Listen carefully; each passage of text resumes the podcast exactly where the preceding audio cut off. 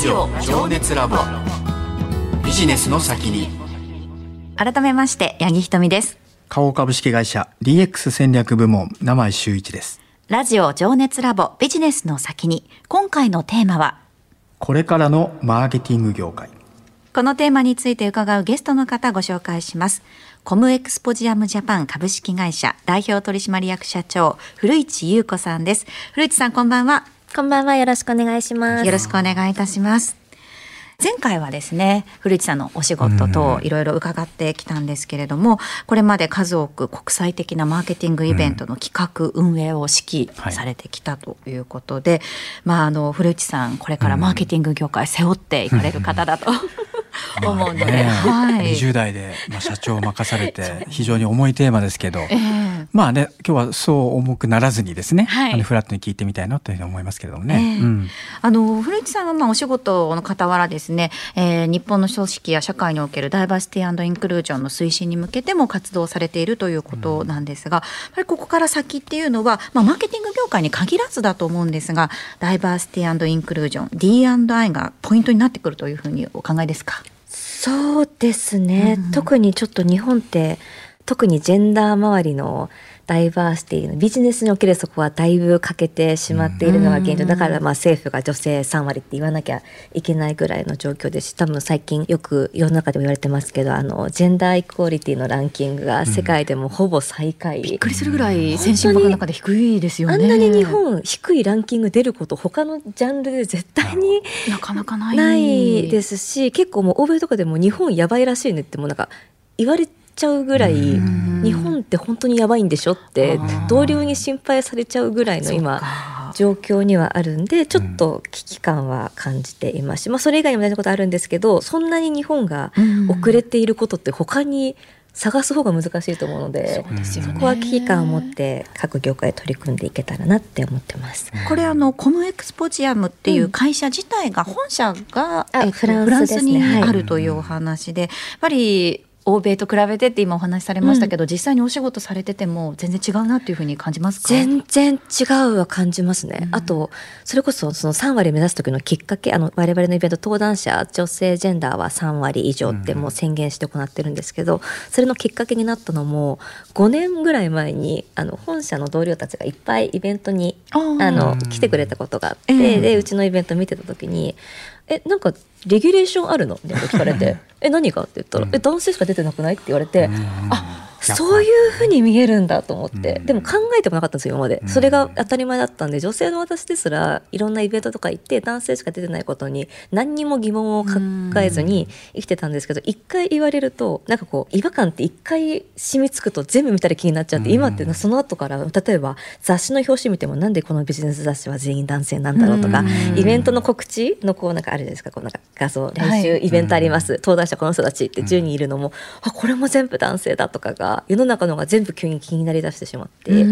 で実際自分がしてるそういうなんか気づきがないと違和感ってなんか当事者ですら気づかないから、そういう気づきはどんどんなんかきっかけとして今イベントって人と会って、なんか気づきはこう起こしやすい環境かなと思うので、うん、そういうちっちゃいことはどんどんどんどんやっていきたいなって思ってます。うん、確かにね、今までのルールでね、うん、ずっと働いてきたっていうか、その環境にいると気づかないですからね。気づかないです。気づかないですよね。ねそういうきっかけでそういう問題意識持ったっていう、そうですね。ただこれ日本でもだいぶそのダイバーシティっていう言葉聞くようになってきましたよね、はい、改めてなんですがそのダイバーシティインクルージョンってこれどういったことを指すのか、うん、詳しくというか、ね、はい、改めて言うと、どういうふうに受け止めたらいいんでしょうか？ですと結構ダイバーシティインクルージョンでこうセットでなんか一つのセットになってると思います、うんうん、ダイバーシティが多様性でインクルージョンが包括皆さんをこう一緒にってことだと思うんですけど、多分インクルージョンの方を意識はした方がいいかなと思っていてインクルージョンでそのどんな人もどんな多様な人も誰でもみんなと同じように誰も取りこぼさないよみんな同じだしなんか人と違うからってなんか不合がいるわけでもなく全員がそれぞれの個性を生かしつつもみんながこう一つとなって働けたりとか一緒に過ごせるっていう環境だと思ってるので例えばですけど、まあ、働き方一つにしてもどうしても4時に子供の迎えに行かなきゃいけないお父さんなりお母さんがいるとしても、そういう人でも他の人と別に例えば朝7時から働けばいいだけなんで、それもある意味インクルージョンの一つだったりとかそういう誰でも同じく、うん。そう。誰も取りこぼさないみたいな。なるほど。なるほどね。日本だとね多様性って言葉だけがちょっと先行してる部分があってダイバーシティだけ、うん。えー先行していてうん。こう取りこぼさない。誰も置いていかないっていうその包括性の部分っていうのはなかなかやっぱり寛容になりきれない部そう分がなんですよね。まだあるのかなっていうのは、あとなんか多様にしとけばいいじゃんだけが結構先行してうん。るとりあえず女性入れとこうとか、はいはいはい。とりあえず外国人一人とかいやそういう話じゃなくてってそこから何を生み出せるかっていう話なのでうん。多分インクルージョンの方なんかその多様な文化があるから何かを生み出すみたいなそっちの方を多分注力した方がいいかなとは思うんですけどまだ多分その段階に我々いけてないので、うん。とりあえずまず多様なものが来てもこうアレルギー反応を起こさないうん。ことからなんで今は多分ショック療法期間じゃないですかね。今ははいただね経営者の方々も皆さんその頭では分かってらっしゃると思うんですよね、ダイバーシティインクルージョンの大切さっていうのも、はい。なかなかそれをこう実行に移すというか、会社の文化として育てていくっていうのってすごく難しいことだと思うんですけれども、今それを率先して実践されているということですよね。そうですね。あの他社の社会取りとかもやらせていただいてて本当に難しい問題だと思いますしあと会社の中だけの問題じゃなくて結構根深いのって多分会社以外そのビジネス以外の場で例えば旦那さんだったりとかご家族とかがそんなに働いてんの？お母さんなのにって言ってきちゃうとかあと例えば女友達にそんなに稼いでたら彼氏できないよって言われるとかなんかそれって会社はどうしようもできないってことじゃないです。でもそっちの方が正直こう問題としてはか。ディープで大きいのでもちろんこう会社とかでも活動はするんですけど本当になんか身の回り身の回り半径5メートルぐらいにどこだけ影響できるかみたいなそっちの方が多分変えられるかなとは思ってます。なるほどね。だから女性比率をね上げて女性投与とかよくやるじゃないですか。うん。はい。でもそのな育児制度とか会社の制度うん。もちゃんと一緒にセットじゃないと、はい。今みたいな話になりがちですよね。そうですね。セットプラス周り。仕事以外の周りの環境が整えて会社の制度があってもうん。家族に止められたらもう使えない。から本当に会社もですけど社会全体で変わっていかないといけない問題だなと思います。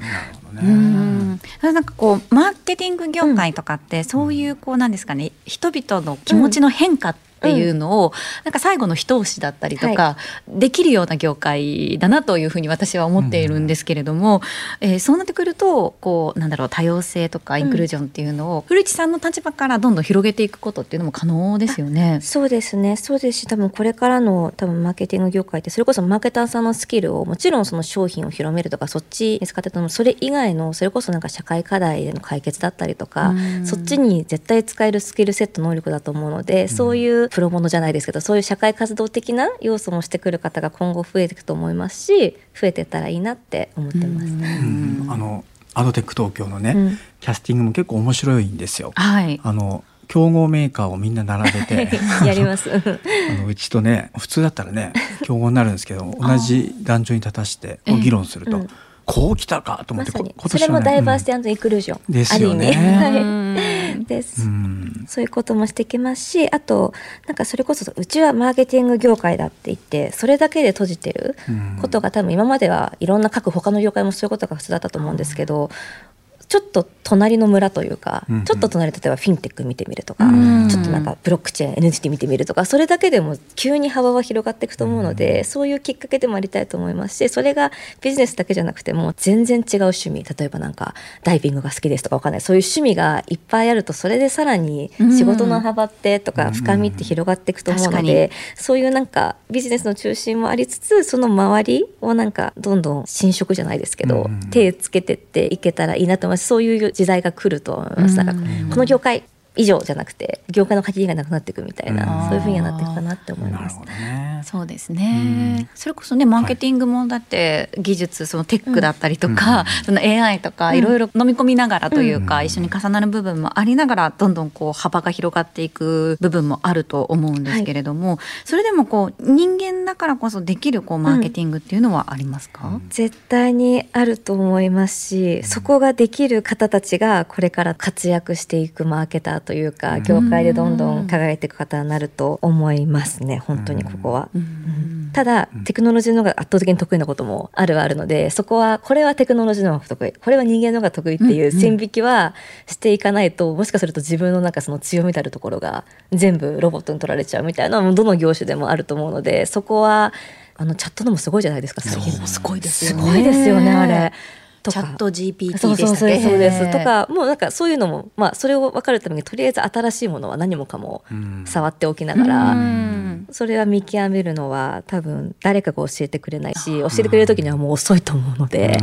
ね、はいなんかチャット GPT に関してうん。こう大学の卒業に向けて恩師に話すスピーチ書いてみたいな、はい。結構感動的な内容を書いてくれるんですよ、だからこう世の中からそのクリエイティブな部分ってなくならないんじゃないかっていうふうに言われてましたけれども、これちょっと私がいる意味ありますかみたいな。私より全然いい文章書くじゃんみたいな感じになってて、これはちょっと何か対策を打たないといけないなっていうのは確かに感じたりしますね。そうですね、人の心を動かすとか、うん。エモーショナルとかあと、うん例えば恋愛だったりとかそういうなんか言葉では説明できないから機械たちはわからないんで、そう。か。学習もねなかなか難しいですよね。ですしうん。ですしあの結構他でも言ってるんですけどなんかあの本当にそのサービスが好きかとか本当にこの仕事が好きかとか、うん。この商品を本当に愛してるから世の中に広めたいんだみたいなそっちの、うん。なんかもうそっちが多分今バレちゃう時代うん。になってると思ってて、うん。もう SNS で何もかも好き好きじゃないですか、はい。もしかしたら昔だったら別にこの商品別に自分は使わないけどまあでもこうやったら売れるしみたいなので、うん。こう広めちゃってたりするのが今はもう絶対全部何もかも筒抜けだと思うので本当に正直に情熱あって、うん。愛があって仕事していく人が活躍するような感じになるのかなって。はい、ちょっとこれからのマーケティング業界なんか、えでもねあ愛とか情熱の話になっちゃったんですけどそうでも本当そこだと思うんですよね。原点回帰というか、はい本当にそそここに戻ってくるのかなって、そうですね。そうですよね。このラジオもね、実はそういう目的で始めて、情熱ラボだ、はいそうなんです。情熱を持った人っはい、ていうのをね、やっぱゲストにお呼びしてるわけですから、まさにもう原点回帰はいになってるってことですね。そうですね。そんな古市さんがうん今情熱を燃やしていること、そしてこれから夢ですね。どんなことを考えてらっしゃいますか？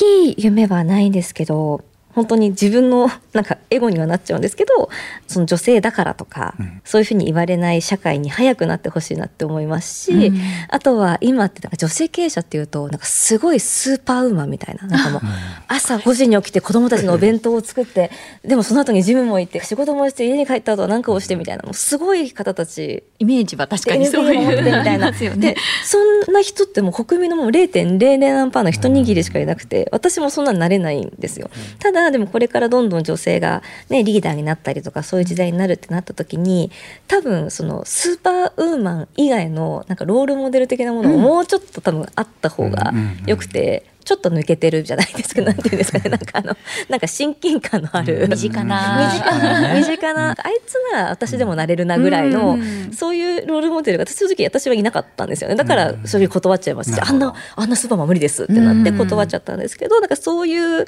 なんか身近にちょっと目指せるなんか古市ぐらいなら私でも目指せんじゃね？じゃあ私もちょっと頑張ろうぐらいのなんかそう思ってもらえたら、うん。もしかしたらその次の世代にもしもなんかもっとバリバリ働いて出世してなんかしたいって思う方がもっと増えたらいいなとは思うので、うんそういう風には行きたいなって思ってます。うん自分らしく。そうですよね。若くしてね、社長を引き受けたっていうのはまさにそういうことじゃないですか。そういうことです。えーね、はい。勇気づけられるしね。そうですね。もう50超えてね社長なれたらいいなぐらいなのを、そうもうです。20代でね、はい。うん引き受けたと、はいもうすごい勇気づけられると思いますけどね。そうですねはいどうですか？今社長を受けてうん後悔はなあしで。全くないです。よかったです。思ったよりも意外とできたっていうのが一つと、うんうんあとなんかやっぱり結局違うのって影響力うんは、うんまあ、社員やってる時とその役員やってる時全然違うのでそれはもう社内に対する影響力もですしクライアントさんに対しても世の中に対しても違くて今はこういうふうにその女性の社会進出とかそういうのをやりたいっていうのがある時に今の経営者という立場はすごくありがたいので、うん